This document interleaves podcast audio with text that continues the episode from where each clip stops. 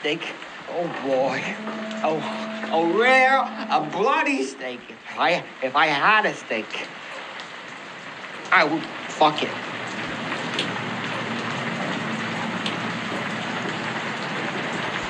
You don't like me cooking? Oh, don't be such an old bitch.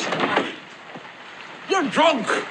You don't know what you're talking. How can I possibly like the horse shit you fix us for supper? You're drunk.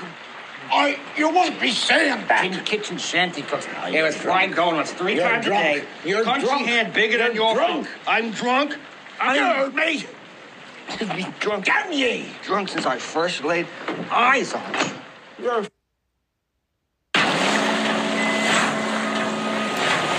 Very often, I have the atmosphere of the film in my head before I have the story. There's something about black and white that was going to make this crusty, dusty world really come to life and bring the story to a new level. I'm damn well wedded to this here light. The choice of black and white and aspect ratio informed everything that we did. I say. I really like to be as authentic to the period as I can. Every building that you see in the film was made for the film. We built a 70 foot lighthouse tower and the keeper's cottage. Clean built and trig looking. Action! We shot in a very beautiful area in Nova Scotia. It was either raining or had a rain machine on for three months. I was expecting to get up to see the land. I tend to not. The set it was so particular. You could stand there and know exactly what the world you're in. Robert was so meticulous about design.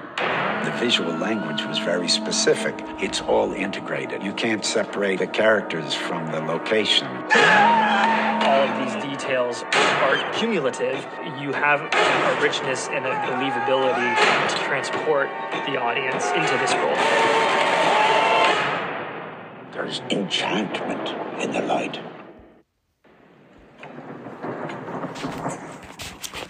Hello. Welcome to the Dr. Zeus Film Podcast. It's hard to believe that it's been three years since The Lighthouse was released. Um, and in that time, Robert Eggers has made The Northman and is making Nosferatu. So, God, this, this film just. First of all, I saw it by myself because my friends thought it was scary. It was really just a psychological thriller. It was filmed in Nova Scotia. It was nominated for Best Cinematography at the Academy Awards, the only nomination it received. Many commentators named it one of the best films of 2019. It is considered a modern cult classic, yeah. Robert Eggers, Max Eggers, who wrote it. Robert Eggers directed it. William Dafoe, Wilhelm Dafoe, and Robert Pattinson. God, this film is just it's Robert Eggers is if you if you look at the films that he's made before, he made The Witch and um you know just a, an intriguing filmmaker. Intriguing. And his take on folklore and imagery and darkness and personalities and uh, these different sea changes to characters. I mean, the lighthouse at first you're like, okay, what's going on here? And then and then it, it just unravels. And I was talking about it over the weekend and my love of Robert Eggers filmmaking, I mean, is just and, and first and foremost it's about that beautiful cinematography. He knows how to bring that out of his cinematographer. And whether it's The Witch or uh, The Lighthouse or The Northman. I'm looking forward to Nos- Nosferatu because I've seen the original Nosferatu of course, I've seen um, Shadow of the Vampire, which is basically the making of Nosferatu and W.F. Murnau and F.W. Murnau. I'm sorry, and and just the mysteriousness behind that whole film. But the way I work really well for the Dr. Zeus Film Podcast is by giving you clips. And the weather here right now is just it's it's not raining, but it is, or it will, and we have a lunar eclipse coming, but we have the lighthouse. Too far downstream. And I I wanted to do him in. I admit I did. Seeing the back of his head. One swipe of the cart hook would be all. Uh, it was. I, I didn't. I didn't. I, I did not. The, the day was long as hell on that drive, and I was lead tired, I admit it. But I saw him slipping, not me. We saw the jam coming, and I stood, and he slipped. He shouted up, and I, I just stood there. Tom, you dog. I just stood there as all just, just How long have we been on this rock? Five weeks? Two days? Where are we? Help me to recollect. Who are you again, Tommy? I'm probably a figment of your imagination. This rock is a figment of your imagination, too. You're probably wandering through a grove of tag alders up north in Canada, like a frost-bitten maniac talking to yourself, knee-deep in snow.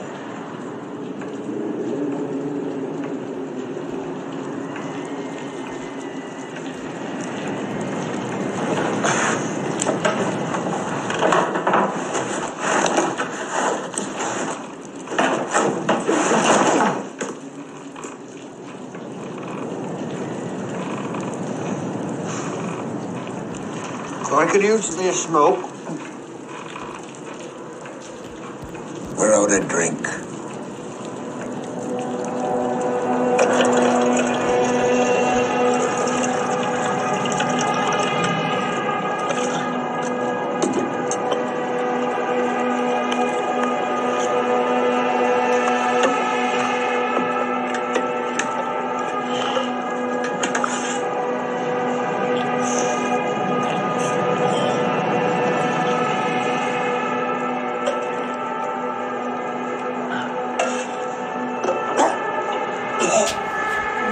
Think in that aspect, they're drinking kerosene and they're going ape shit.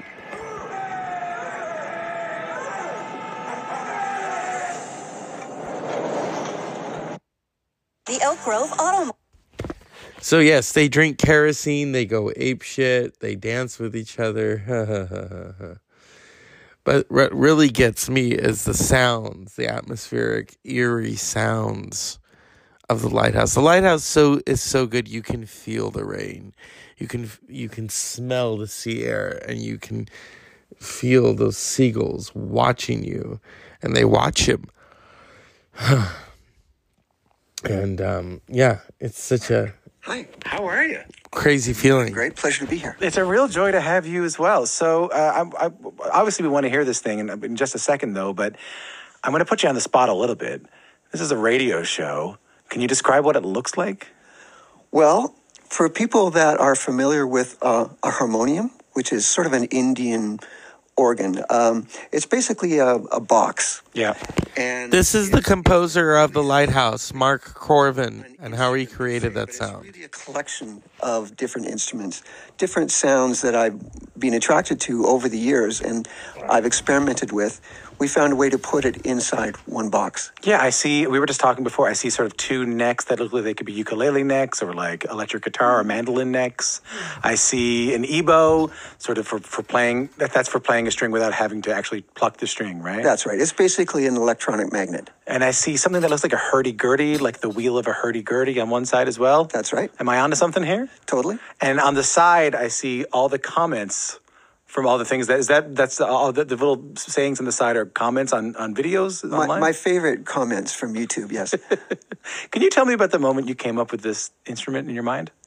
Well, I was um, slated to give a master class actually at the Glenn Gould Theater in a couple of weeks, and I thought, well, wouldn't it be great to actually show off an instrument? So I did a sort of a Homer Simpson quality sketch of what I wanted, handed it off to my good friend Tony Duggan Smith, who built it for me. It arrived the morning of the master class, so I pulled it out in front of the audience, and I ha- hadn't really even played it before, so it was pretty crazy of me to do that. And you've since used it, right? You've since used it in your scoring. I use it in my scoring uh, on occasion. Uh, mostly, I use it for performing live. I've been doing sort of small uh, dates throughout throughout the world, uh, so it's it's taken me places. It's been a lot of fun. Can we can we hear something? Um, uh, give me an example of the kind of sound that this thing can make that you that you love. Sure. Should I give you uh, like individual sounds and tell you what? Sure. Tell you what we're hearing. Yeah. Sure. Sure.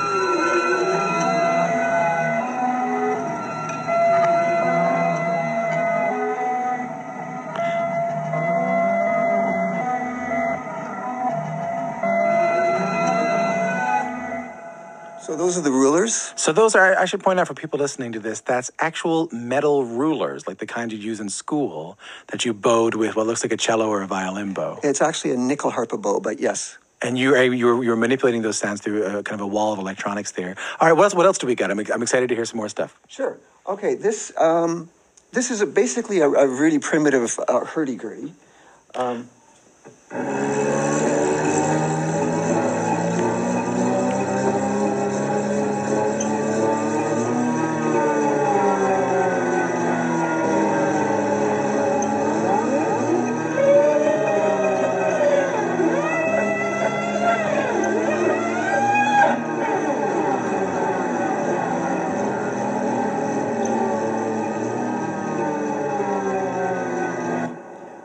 it's really primitive. I like it because I can I can oh do sort of squeaky wheels and stuff, sort of like this.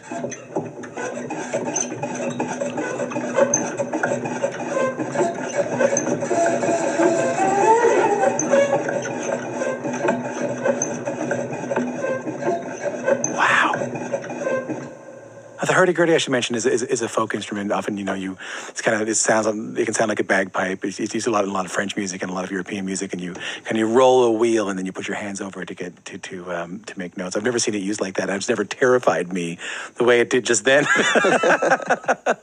Well, what I was looking for was was really uh, a primitive, primordial sound. to What I'm doing, where you can really hear the fingers on the on the instrument. okay, so do you got one more for us? Sure, I got a few things. Okay. Um, this is uh, an EBow on on a single string, and it sounds like this.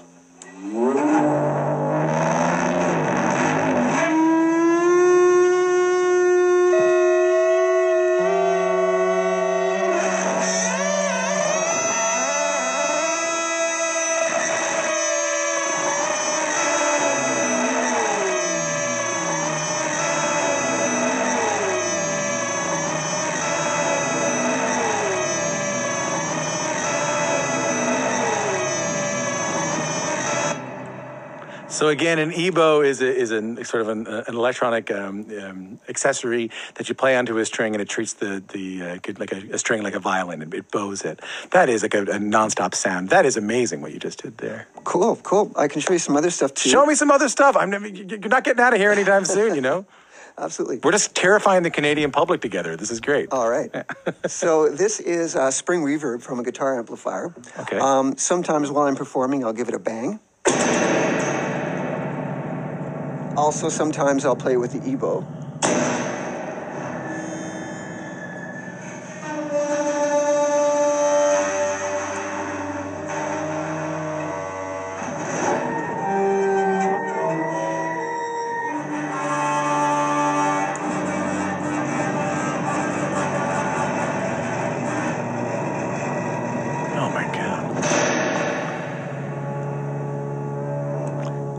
And then we also have a clock spring Okay. that sometimes I bow or just. When you play that really loud, it sounds like a, just this huge explosion. And then I have uh, a rod A rod. that sometimes I'll play with the bow. Okay. It, kind of looks like a car antenna bouncing up and down. I actually don't know what it is.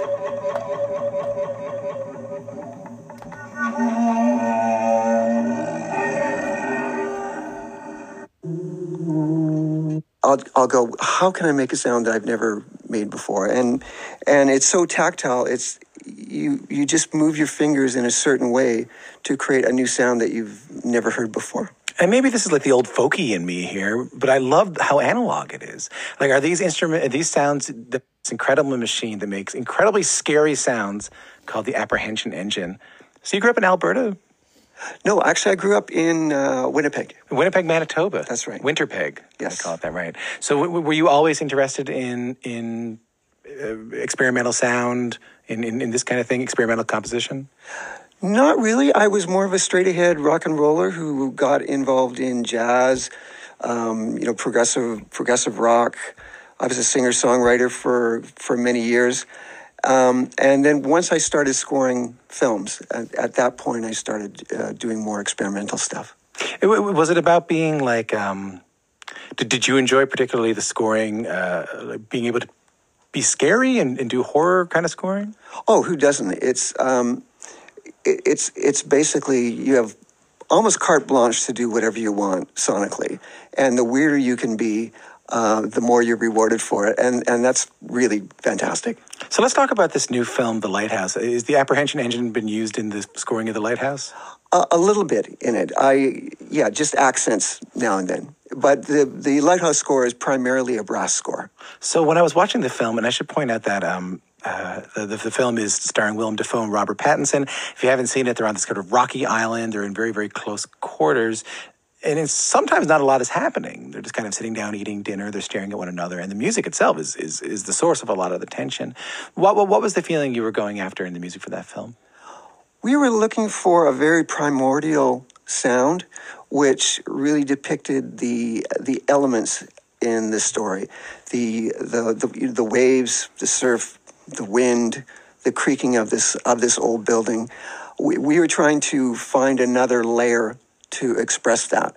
Uh, um, Rob and I deliberately we wanted to stay away from anything that would be at all considered period music or conventional film music. We really wanted to get to the, the heart of this savage environment that these men were trapped in.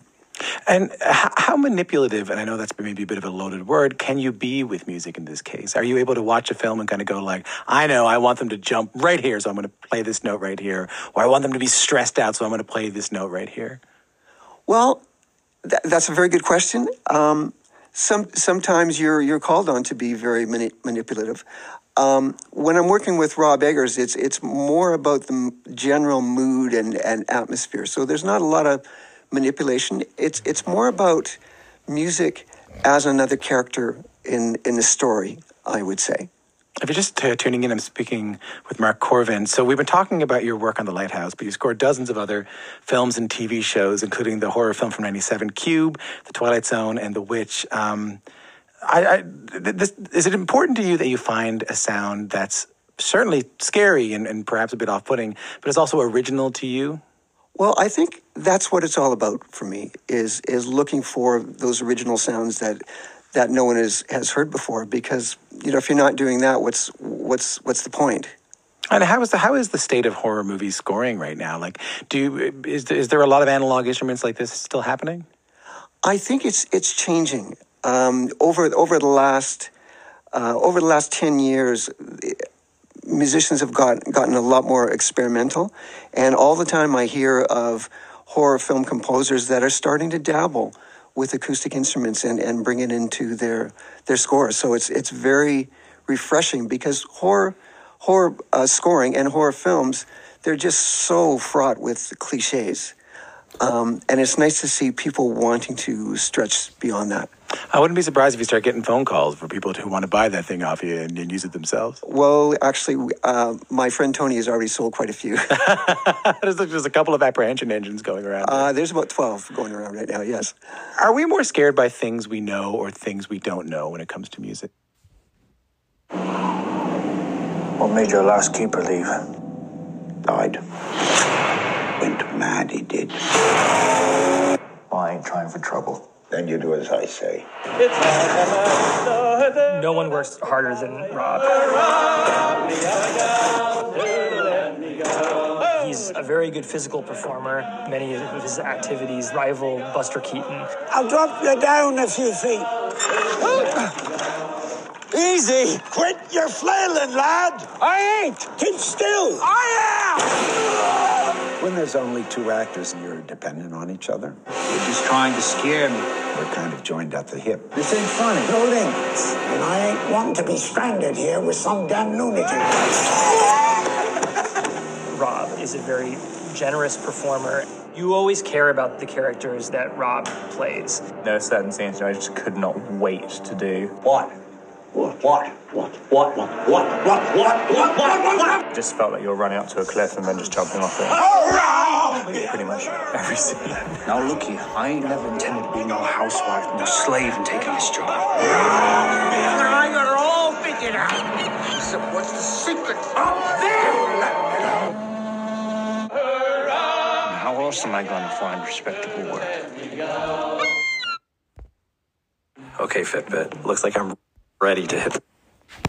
And that's the behind the scenes, which is very intriguing because it's shot in color, but the film that we saw, the finished product, is in black and white, and it adds more depth and adds more atmospherics to the story and to the narrative. And I mean, I wish I could do a whole series, and maybe I could on the films of Robert Eggers and just these these interesting moments within the film um, he is a very interesting filmmaker, and it's just oh my god, it's just wild. It's wild, and those those are the good films. I mean, The Northman is wild, you know. And, and that's the uh, testament to uh, Robert Eggers. If I could find it. There's enchantment in the light. Panavision and said, "What do you have that's off the menu that I?" And I'm looking for. Is it this? Any just anytime you have some back, very detailed that Rob made. Mm-hmm. Yeah, because you guys had, I, I believe I read there was a week that you kind of rehearsed things and. and I'm looking for it. I mean, there's so much going on in the lighthouse. And uh, it is psychological. It's psychological. Um, I have a physical copy of the movie. I have a digital copy. it's it's funny, you know. We live in an era where it's like, yeah, but do you have the the physical copy? Yeah. Oh yeah. Uh, there's a behind the scenes that, in terms of people ask, what is the film about? Um. Okay, here we go. I think this is what I was looking for. Is this it? Yes. Everything sort of falls apart as our character falls apart.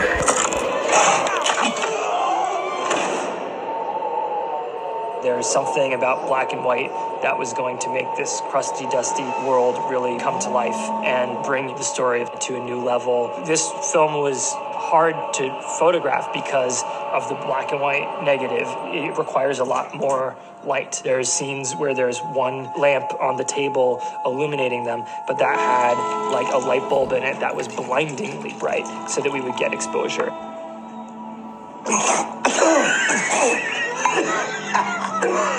Shoot black and white, it has a very peculiar look. It's a fingerprint that we knew it wanted to feel like from some other time. He wanted to feel like something that was unearthed. To evoke this time, one thing that would really help is this orthochromatic look. The film would see blue and green and ultraviolet, and that's it. So your skin tones get really dark, and any fluctuation would be very pronounced. You know, like blemishes, any little blood vessels, whatever, get really dark.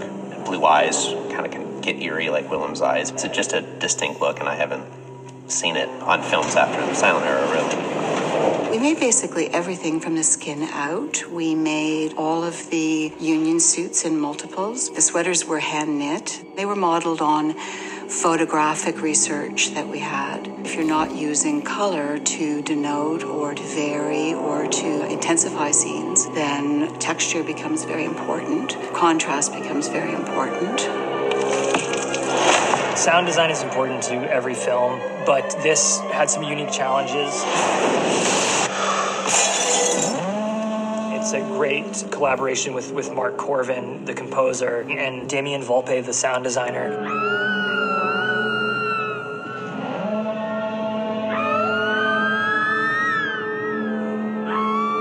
Many things that Mark did that many people would say uh, is sound design, and some things that Damien did that some people might say were music. All of these details are cumulative.